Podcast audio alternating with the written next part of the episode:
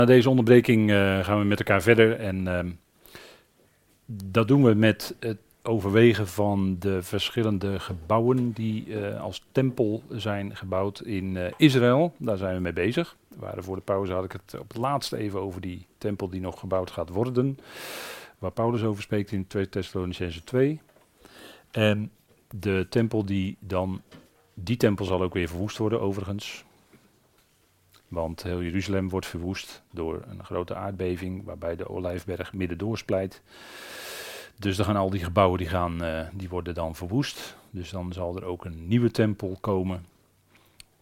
En dat is de tempel van Ezechiël, zoals ze dat dan altijd noemen.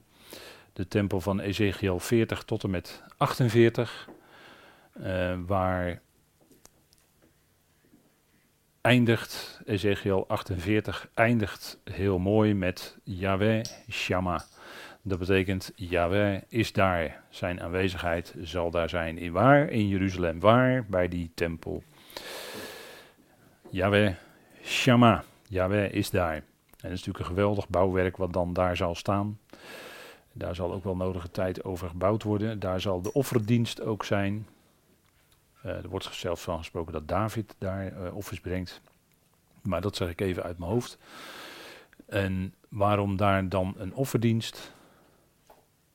Omdat het aanschouwelijk onderwijs is, maar dan terugkijkend naar het kruis, de kruisiging en uh, wat de Heer was, het offer.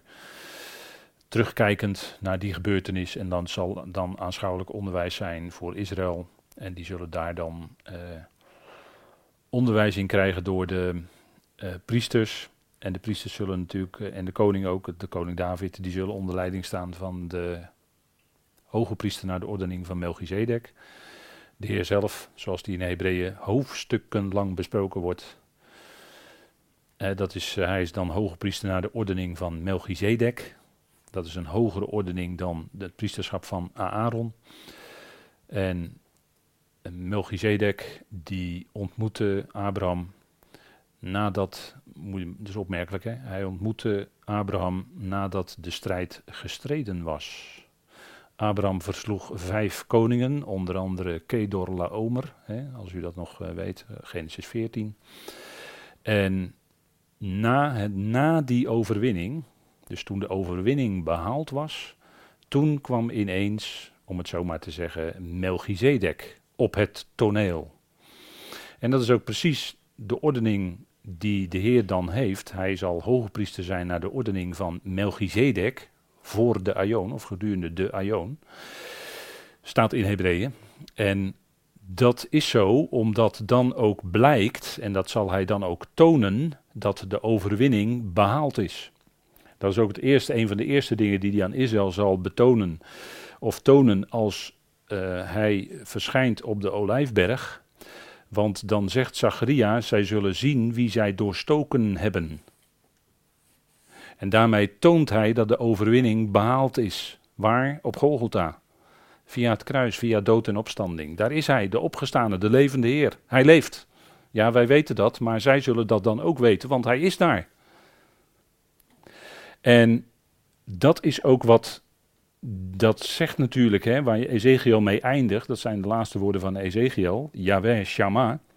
Yahweh is daar. Ja, hij, degene die ook gen- Yahweh genoemd mag worden, omdat hij als geen ander Yahweh representeert, de Heer Jezus Christus. Hij is daar dan, bij gelegenheid. Niet letterlijk ho- duizend jaar lang op aarde daar, op de troon, dat niet. Maar hij wordt dan vertegenwoordigd door koning David. En hij zal ook bij gelegenheid boven zijn, te midden van de hemelsen. Want daar is zijn lichaam tenslotte actief bezig om die hemelingen onder zijn voeten te krijgen. Tot onderschikking te brengen. Dus hij is bij gelegenheid daar ook. En natuurlijk door zijn geest. Hè, door zijn geest is zijn aanwezigheid natuurlijk nu al altijd bij ons. Want door zijn geest woont zelfs Christus in ons. Door zijn geest, is de geest van Christus die in ons woont. Dus in die zin zijn wij nu al, al steeds samen met hem, is hij samen met ons, tezamen, hè, dat sun. Hè. En als er dan natuurlijk in één Thessalonicenzen vier staat, en zo zullen wij altijd tezamen met hem zijn, dan hoeft dat niet per se te betekenen dat wij altijd exact op dezelfde locatie zijn waar hij is. Nee, wij zijn zo dan enorm verbonden door zijn geest met hem, dat gezegd kan worden. En zo zullen wij altijd met de Heer tezamen zijn.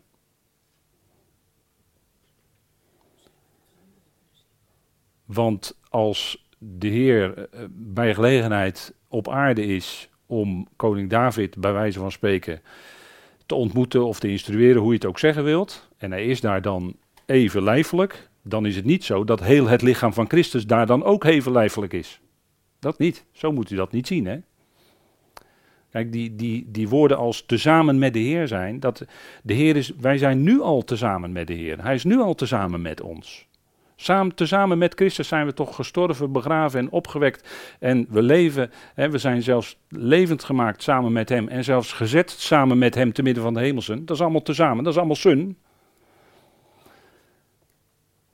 Dus we moeten zo'n tekst als Eerste Thessalonicenzen vier, als, en zo zullen wij altijd tezamen sun met de Heer zijn, moeten we wel bijbels zien, hè? Moeten we wel zo invullen zoals dat in, in de lijn van het lichaam van Christus in de schrift naar voren komt.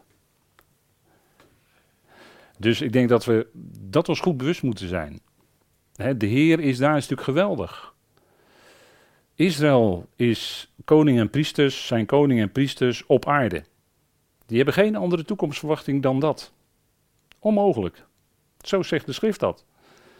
En wij, onze belofte is dat wij, hebben we in Efeze twee vers zes en zeven gezien, dat wij in de komende eonen zullen zijn te midden van de hemelsen om daar die bediening uit te voeren die de Heer voor ons bestemd heeft. En wij dus te midden van de hemelsen. Wij zijn dan niet op aarde. Wij zijn geen koningen en priesters. Anders verdringen wij Israël. En dat is in theologie al gebeurd natuurlijk. Dat hebben we al de afgelopen tweeduizend jaar gezien met alle schade die dat teweegbracht. Dus ja, dat is natuurlijk een geweldige toekomst. Dat is onze heerlijke toekomstverwachting. Wij verwachten niet zo'n gebouw. Dat is natuurlijk een geweldig gebouw wat Ezechiël beschrijft. Met priesters, met vertrekken, met grote... Het is een heel groot gebied, hè, waarschijnlijk ten noorden van Jeruzalem. Dat hele gebied met, met al die vertrekken voor de levieten en de priesters en noem alles maar op. Allemaal in, allemaal in ordening, zoals God dat gesteld heeft. En de offeranden zullen daar zijn, enzovoorts. Maar dat is allemaal Israël. Dat zijn wij niet. En dat is natuurlijk ook een, in feite is dat op zichzelf ook weer een heenwijzing naar de nieuwe schepping. En dat is natuurlijk de, de laatste, of nummer zes, want ik heb, uh, hè, we gaan tot en met uh, zeven, maar kijk, bij zes is het eigenlijk niet helemaal, geen, is een, geen sprake meer niet van een echte gebouw. Want Openbaring zegt, en een tempel zag ik niet in haar, want de Heer God, de Almachtige, is haar tempel en het lammetje. Dus dan is er geen tempel meer nodig. God woont dan te midden van de mensen, hè, zo staat het er dan in de Openbaring. God woont te midden van de mensen en dan is er geen letterlijke gebouw, tempel meer op de nieuwe aarde. Dat is niet meer. Dat, Johannes zag dat niet, hij zegt, hij zegt juist dat hij dat niet zag, een tempel. Maar de Heere God de Almachtige is de tempel. Die heeft daar de woonplaats en dan is het alles licht en heerlijkheid. Uitstraling van heerlijkheid. He, de Christus, dat wordt van Christus gezegd he, in de Hebreeënbrief. Hij is de afstraling van Gods heerlijkheid. Dus in hem zien wij de heerlijkheid van God. Want God op zichzelf is onzichtbaar. Kunnen we niet zien, kunnen we niet horen. Kunnen we niet voelen. Maar in Christus, door Christus zien wij de heerlijkheid van God. En, en, en zo, zoveel licht als hij dan uitstraalt. Dat, dat toont dan die heerlijkheid van God. He, de Heer God, de Almachtige, he, dat is de Pantocrator. Dat is degene die alle macht en kracht heeft. Die het alvermogen heeft om alles wat hij gezegd heeft ook tot een goed einde te brengen. En dat doet hij ook. Die is haar tempel. Ja, en er staat er wonderlijk genoeg. En het lammetje, een verkleinvorm. He, het lammetje. Dus, uh, komt vaak zo voor in de Openbaring. Nou, dat is dan de, de heerlijkheid die in de nieuwe aarde is. En dan komt die stad, die komt natuurlijk uit de hemel en die daalt neer op de aarde, hè, het Nieuw Jeruzalem. Waarvan uh, gesproken wordt in Openbaring. Dat is natuurlijk geweldig. Dus daar is eigenlijk geen tempel meer. In die zin, de Heere God zelf is de tempel. En uiteindelijk is het, het, de hele schepping, de hele nieuwe schepping, zal zijn tempel zijn, om het zo maar te zeggen.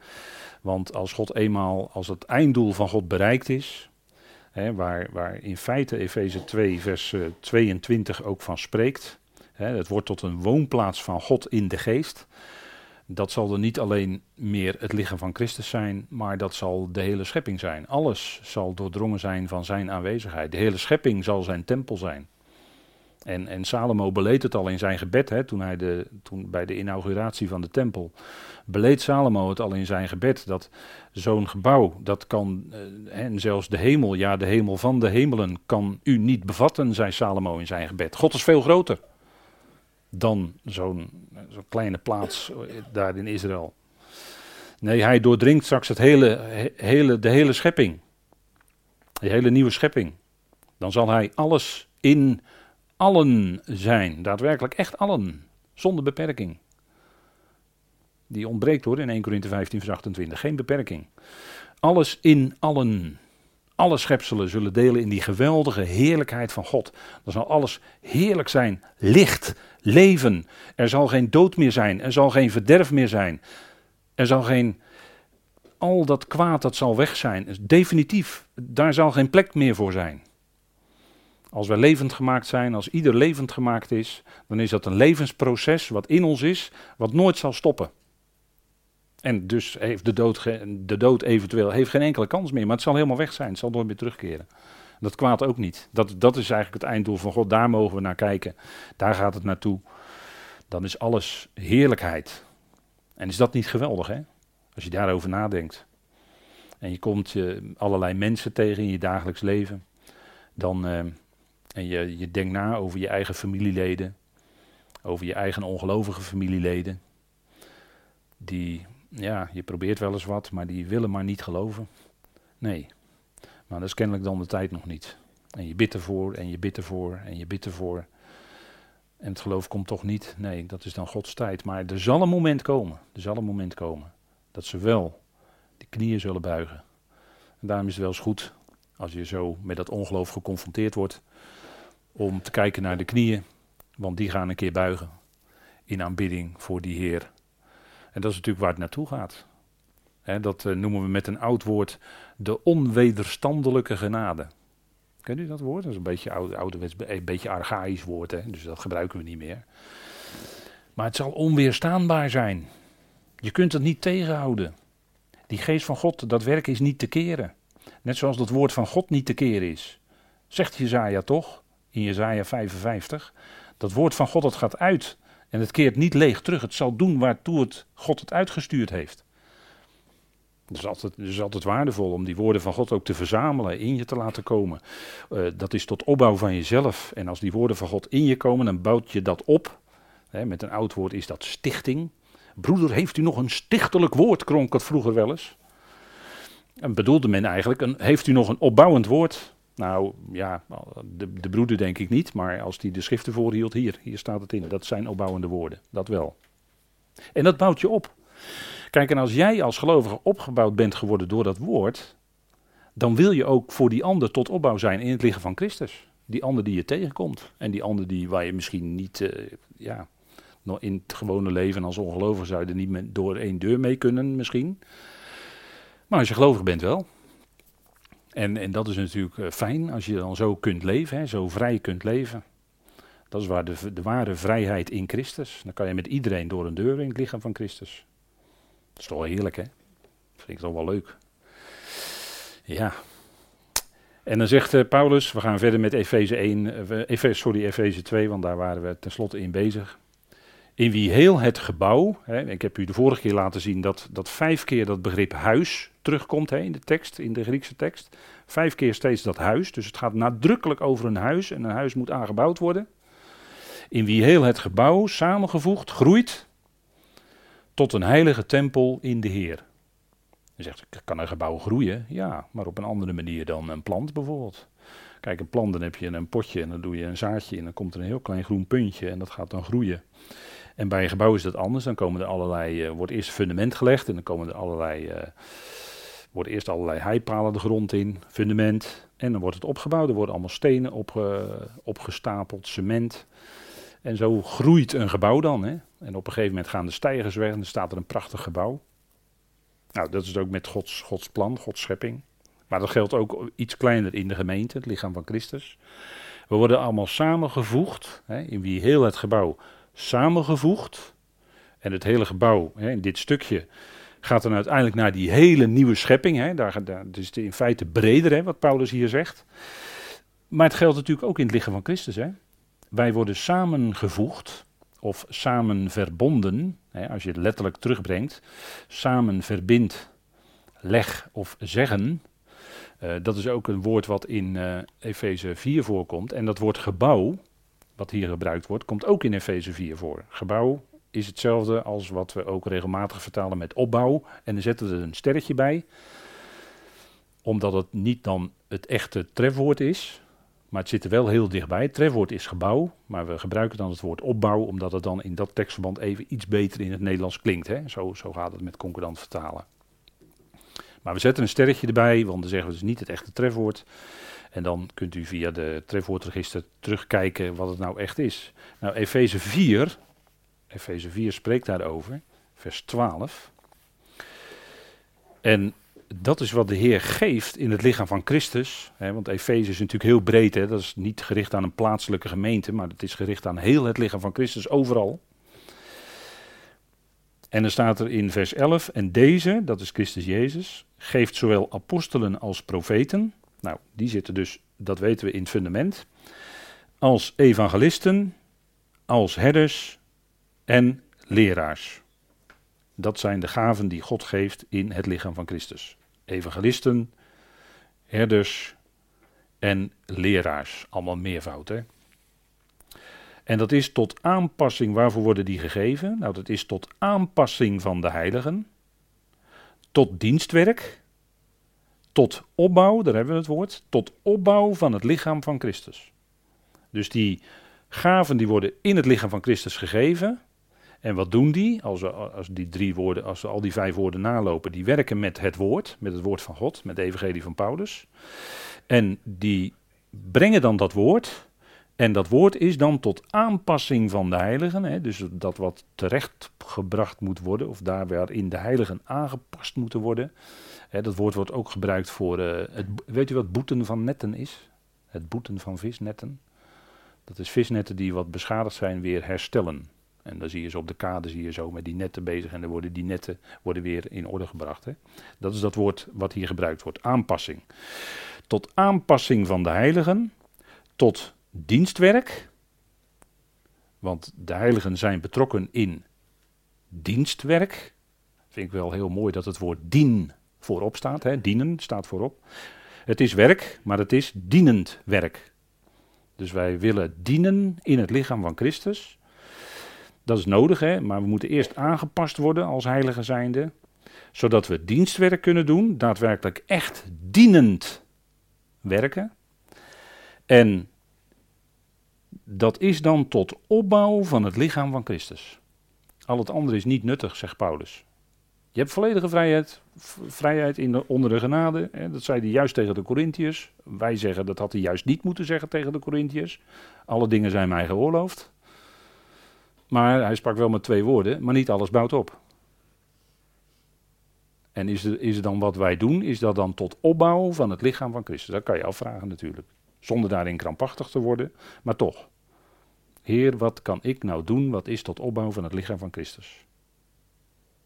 Kun je afvragen, als gelovige zijnde. En dan ga je luisteren naar het woord.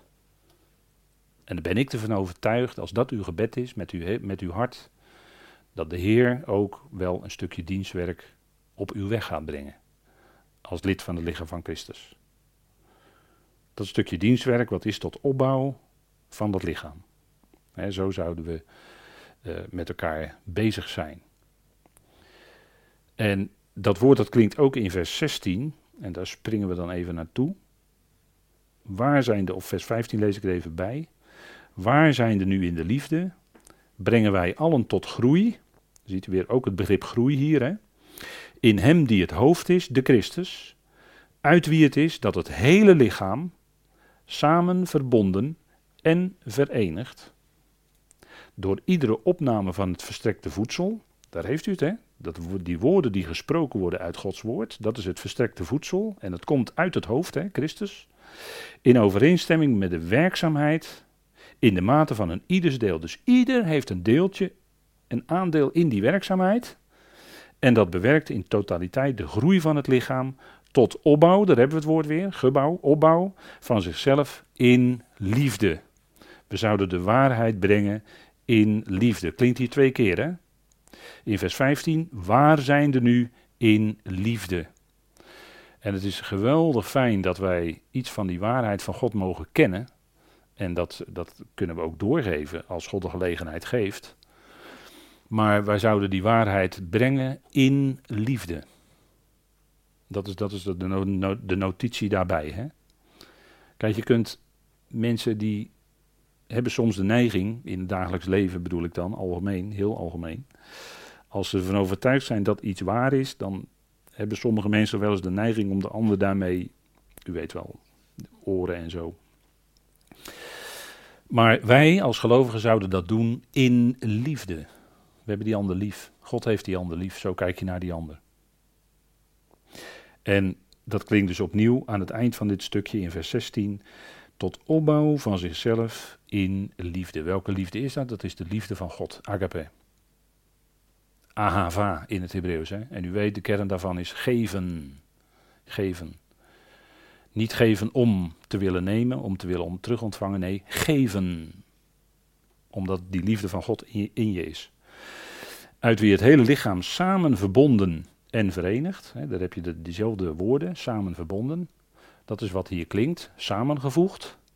In vers eenentwintig van Efeze twee, heel het gebouw samengevoegd. En letterlijk is dat samen verbonden. En is, daar zit ook dat woord zeggen of leggen in. Hè? Dat, het, woord, het Griekse woord voor woord. Dus dat heeft alles heel nauw te maken met dat woord. Dat geeft ook die verbinding. Hè, kijk, je kan natuurlijk met, met allerlei dingen kan je bij elkaar komen in, in, in, in het maatschappelijk leven. Hè? Je kan een sjoelclub oprichten, ga je sjoelen de hele avond. Dan staat sjoelen centraal. Dan verbindt jou dat. Je wil allemaal graag sjoelen. Dan ga je de hele avond sjoelen met elkaar. Dan verbind je dat. Kan je doen. Maar ik denk dat wij als gelovigen bij elkaar komen met Gods woord centraal. Dat is, dat is de enige manier van gemeente zijn, denk ik, in deze tijd. Gods woord centraal. Anders kan het niet. Dat verbindt. Dat woord, dat verbindt. Daardoor worden we samengevoegd. Daardoor worden we opgebouwd. Hè, dat is, denk ik, dat zijn belangrijke principes, hoor. Wat we zo in Efeze lezen. En dan komt het ook voor in vers negenentwintig. En die wil ik ook graag even met u lezen. Want kijk, die woorden die wij spreken. Hè? Kijk, waarheid in liefde spreken. Hadden we het net al met elkaar over even. Hè? Waarheid in liefde spreken. Wat zeg je? In vers dertig of in vers negenentwintig staat: laat geen enkel bedorven woord uit jullie mond uitgaan. Dat is wat Paulus zegt voor onze praktijk, voor onze dagelijkse praktijk. Want we spreken elke dag toch heel wat woorden uit, hoor. Laat geen enkel bedorven woord uit jullie mond uitgaan, maar spreekt indien er een goed woord is. Voor de benodigde opbouw. Waartoe? Opdat het genade geeft aan wie horen. Klinkt nou, of merkt die ander nou die genade van God door jouw woorden heen. Als ik het even met, even met eigen woorden zeg. Even anders gezegd. Maar dat, dat, dat is tot opbouw. Dat het genade geeft aan degene die het in de oortjes krijgen. En, en het begint bij jezelf opbouwen. Dat is het begint bij jezelf die oortjes indoen en luisteren. Luisteren naar Gods woord. Waarmee je dan 's avonds of 's nachts in slaap valt. Ja, prima. Als je daarmee in slaap valt, prima. Dan kan het best zijn dat je de volgende ochtend, als je wakker wordt, ineens dat woord wat in je oren nog kwam, dat je daarmee wakker wordt. Nou, dat is toch fijn. Opdat het genade geeft aan wie horen, hè, dan, dan, dan wil je de ander ook genade schenken, natuurlijk. natuurlijk. En laat het dan ook vooral, het eerste is altijd je woorden die je spreekt, dat is altijd het eerste. Maar laat het ook in je houding naar die ander toe mogen blijken. Hè. Laat daar je gebed op gericht zijn. Ja, dat is ontzettend, dat zijn belangrijke dingen natuurlijk, zegt Paulus voor onze praktijk. Efeze vier gaat over onze praktijk, zegt Paulus voor ons uh, dagelijks leven. Gaan we naar één Korinthe drie, er wordt ook gesproken over een gebouw. En Paulus moet die Korintiërs dan aanspreken. En in, onder die Korintiërs, uh, hier in de context uh, gaat het om uh, onderwijs. En die Korintiërs die luisterden naar uh, verkeerde leraren. Kan je ook hebben hoor. Er waren leraren in Korinthe die zeiden dat er geen opstanding is. Paulus moet er een heel lang hoofdstuk aan wijden, één Korinthe vijftien. Zullen we nou krijgen, hè? Is er geen opstanding? Besef je dan wel wat je zegt, joh. Dan is Christus ook niet opgewekt. Dan zijn jullie nog in je, dan zijn die in Christus gestorven zijn nog in hun zonden. Even, even de strekking daarvan, hè? Even de consequenties trekken. Doet Paulus, zegt hij allemaal, één Korinthe vijftien. Dat is, dat is als je zegt dat er geen opstanding is, dan is Christus ook niet opgewekt. Dan heb je ook geen heil hoor, dan heb je ook geen redding. Dus alles, dan, dan zijn degenen die in Christus gestorven zijn nog verloren. Omgekomen. Dat is de consequentie. En uh, Paulus die zegt dan als vraagstelling, goed, er staan geen vraagtekens in de grondtekst, maar je zou dit wel kunnen opvatten als, als uh, indringende vraagstelling aan de Korintiërs. Weten jullie niet dat jullie een tempel van God zijn? En dat de geest van God in jullie woont. Indien iemand de tempel van God verderft, deze zal God verderven, want de tempel van God die, dat, die jullie zijn, is heilig. Hè, die die Korintiërs was een tempel, was in feite een tempel. Paulus moest dat nog tegen ze zeggen. Jullie hebben niet, in het vorige hoofdstuk zei hij ook, jullie hebben niet de geest van de wereld ontvangen. één Korinthe twee. Jullie hebben niet de geest van de wereld ontvangen, maar de geest die uit God is, opdat jullie zouden weten wat God jullie in genade schenkt. Dat zei hij in het tweede hoofdstuk al. En hier gaat hij nog daarop door. Hij zegt, jullie hebben die geest van God ontvangen. Besef dan dat jullie heiligen zijn, apart gezetten. Omdat, omdat die geest van God in jullie is komen wonen. En daardoor zijn jullie een tempel. En, de, en, en dat zouden we niet verderven, ook niet. Die tempel kan ook verdorven worden door de dingen, de verkeerde leringen die naar binnen komen, door de, door de oortjes. Kan. Dus dan zouden we heel nauwgezet de schriften volgen, hè, wat staat geschreven. Checken. Indien iemand de tempel van God verderft, deze zal God verderven. Hè. Dat is, dat is ja, dat is nogal wat. Dat is nogal wat, hè. De Heer zelf, en dan gaan we door, de Heer zelf is de sluitsteen van de hoek. Gaan we terug naar Efeze twee. Want dat klinkt daar, hè, waarvan de uiterste hoek Christus Jezus is. Dus dat is ook de, de hoek, hè, die uiterste hoek is ook de sluitende, en dan mag je ook steen invullen. En je kunt daarvan ook zeggen, hij is de alfa en de omega. Hij is niet alleen aan het eind, de, om het zo maar te zeggen, de sluitsteen, maar hij stond ook aan het begin. Hij is ook het begin van de woorden God, van God. Hij is ook het begin van de schepping van God. He, hij is de eerstgeborene van de hele schepping, zegt Paulus in Kolossenzen één. Hè? En in hem en door hem en tot hem, die zoon van zijn liefde, is het al geschapen. Kolossenzen één vers vijftien en zestien zegt Paulus dat. Dus hij stond aan het begin, hij is de alfa, ook het begin van het woord dus. En ook aan het eind, de omega, hè, de laatste letter van het Griekse alfabet. Hij is de eerste en de laatste. Hij stond aan het begin, maar dank God, hij staat ook aan het eind. Als redder. En dan komt iedereen terecht. Hij is de oorsprong. Hij stond aan het begin, hij is de eersteling. Hè, oorsprong kun je ook zeggen van de opstanding hoor, want hij is ook de eerstgeborene uit de doden. En de voleinding. Hè, dat is een heel mooi woord, voleinding. Hè, daar zit eigenlijk alles in. Hè, men zegt ook wel eens doeleinde. Dan is het aan het einde alles tot zijn doel gekomen, zou je daar misschien in kunnen lezen. Hè, hij is de voleinding, hij staat ook aan het einde van de eonen. De, nou, Aion weet u, dat is een tijdperk. Aion is een lange, kan een hele lange tijd zijn, maar er komt een einde aan. Er wordt gesproken zelfs over de voleindingen van de eonen. Allebei meervoud. Of de voleinding van de eonen wordt ook over gesproken. Dus dat, daar zit nadrukkelijk dat woord einde in, hè, telos. En dat heeft te maken met teleion, met, met uh, teleo enzovoort. Tot een einde komen, tot voleinding komen. Heeft daar nadrukkelijk mee te maken. Dus die, die eonen die zullen tot een voltooiing, tot een voleinding komen. Hè, dat is wat de, wat de schrift duidelijk maakt. En dat stond al in Jesaja eenenveertig, hè, en vierenveertig. Dat hij de eerste en de laatste is. Wie? Yahweh. En dat blijkt ook als geen ander gerepresenteerd te worden door Christus zelf. Die ook dan, nogmaals zeg ik dat, Yahweh genoemd mag worden. De oorsprong en de voleinding. Hij staat ook aan het einde. Wat is dat geweldig, hè? Het einde bij God is niet tweespalt. Maar het einde bij God is eenheid. Eén. Dat is het kenmerk van God, van die ene God. En aan het, aan het einde is ook alles één. Hè? Als God alles in alles is, is alles tot eenheid gekomen. Dan kan er per definitie geen verdeeldheid meer zijn.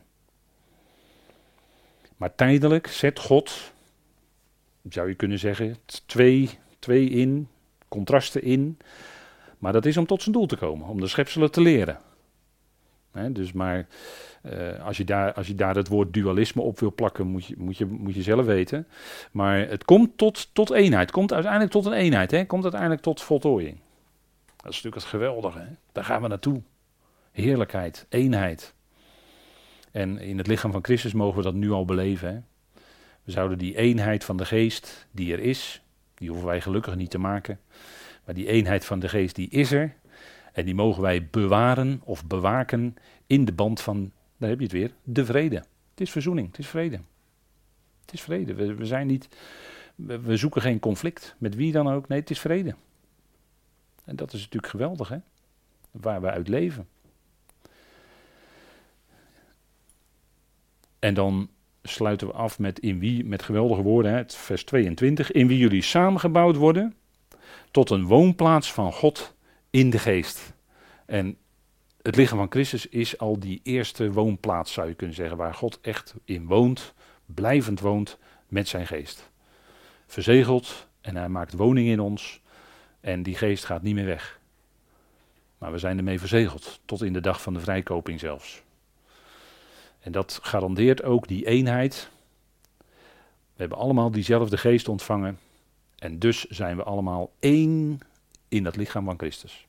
Ja, dat is natuurlijk geweldig, hè? Als je daaruit kan leven, als je zo kan met die ander zo tegemoet kan treden.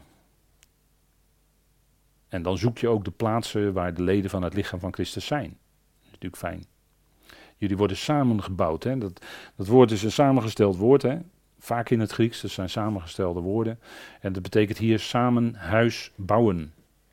Dus we bouwen samen. En als het gaat om het lichaam van Christus, want daar wordt het woord huis ook wel eens voor gebruikt, dan bouwen we samen aan dat huis, zou je ook kunnen zeggen. Het is natuurlijk al, het is allemaal beeldspraak natuurlijk. Hè.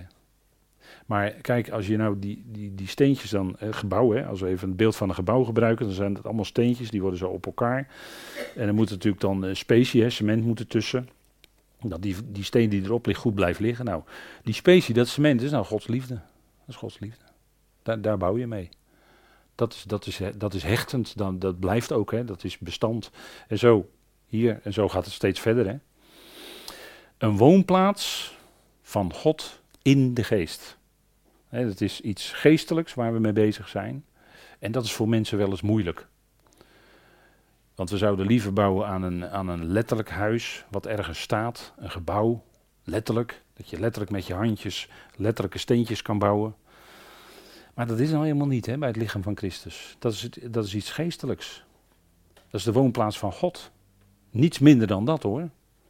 Dat is die grote God die alles op zijn plaats zet. Hè, hij is de plaatser. Hij zet ons ook op de plaats die hij nodig acht in het lichaam van Christus. Plaats waar je nu woont, waar je leeft. Gewoon heel praktisch in de praktijk, waar je bent. Dat is die plaats die God jou geeft op dit moment. En het kan best zijn dat God het op een gegeven moment verandert. Natuurlijk, dat kan. Maar dit is dan de plaats waar je nu bent, leeft. God plaatst dat zo in jouw leven door zijn geest. Hè, dat, dat uh, ja, neer, huis, plaats. Hè? Dat zit ook in dat woord woonplaats. Daar zit het woord plaats in het Grieks ook in. God plaatst ons als leden in het lichaam van Christus. God plaatst ook in de gemeente, als Paulus daar de eerste keer over gaat spreken in Eerste Korinthe twaalf, dan gebruikt hij ook die bewoordingen. Plaatsen, God is dan de plaatser, hij deelt toe, hij plaatst in het lichaam van Christus. Degene die hij daarin wil, wilde hebben, al van voor de eonen. Dat is het werk van God, dat is de grote plaatser in zijn plan. En, en die plek die hij ons dan geeft, dat kan een plek zijn waar we misschien wel onder kreunen als mens. Onder de, onder de verdrukking, onder de grote druk waar we onder staan misschien wel elke dag. Het lijden wat in ons leven is. En nochtans is die grote God die liefde is, want dat blijven we altijd erbij voegen. Hè? God is liefde. Zet die, die grote God, die zet dan ons op deze plaats waar we nu zijn. Ja, dit, hij doet het niet anders. En misschien doet God het morgen wel anders in uw leven. Dat kan, dat kan. Maar dat is dan zijn geest die dat uitwerkt. En dat kan door allerlei veranderende omstandigheden zijn. Dat het, dat het allemaal gaat veranderen. Tuurlijk, dat kan allemaal. Maar dat is wat je ook bidden dan overweegt. Van, Vader, welke kant wilt u op? Welke kant gaat het op? Wat, wat bedoelt u door uw geest hiermee te zeggen? En je zoekt steeds dat, datgene wat, wat God bedoelt op je weg. Hij plaatst. Hij is de grote plaatser die liefde is. En ja, dat, dat, dat is eigenlijk heel kort gezegd zijn hele plan. God is liefde en hij plaatst. Daar kun je zijn hele plan mee samenvatten. En aan het eind blijkt dat alles de juiste plaats heeft gekregen. Ja, natuurlijk. Alles blijkt de juiste plaats te hebben gekregen. In Gods hart. In Gods, binnen Gods cirkel van liefde. Hè. Past alles en iedereen past daar binnen. Miljarden, miljarden mensen.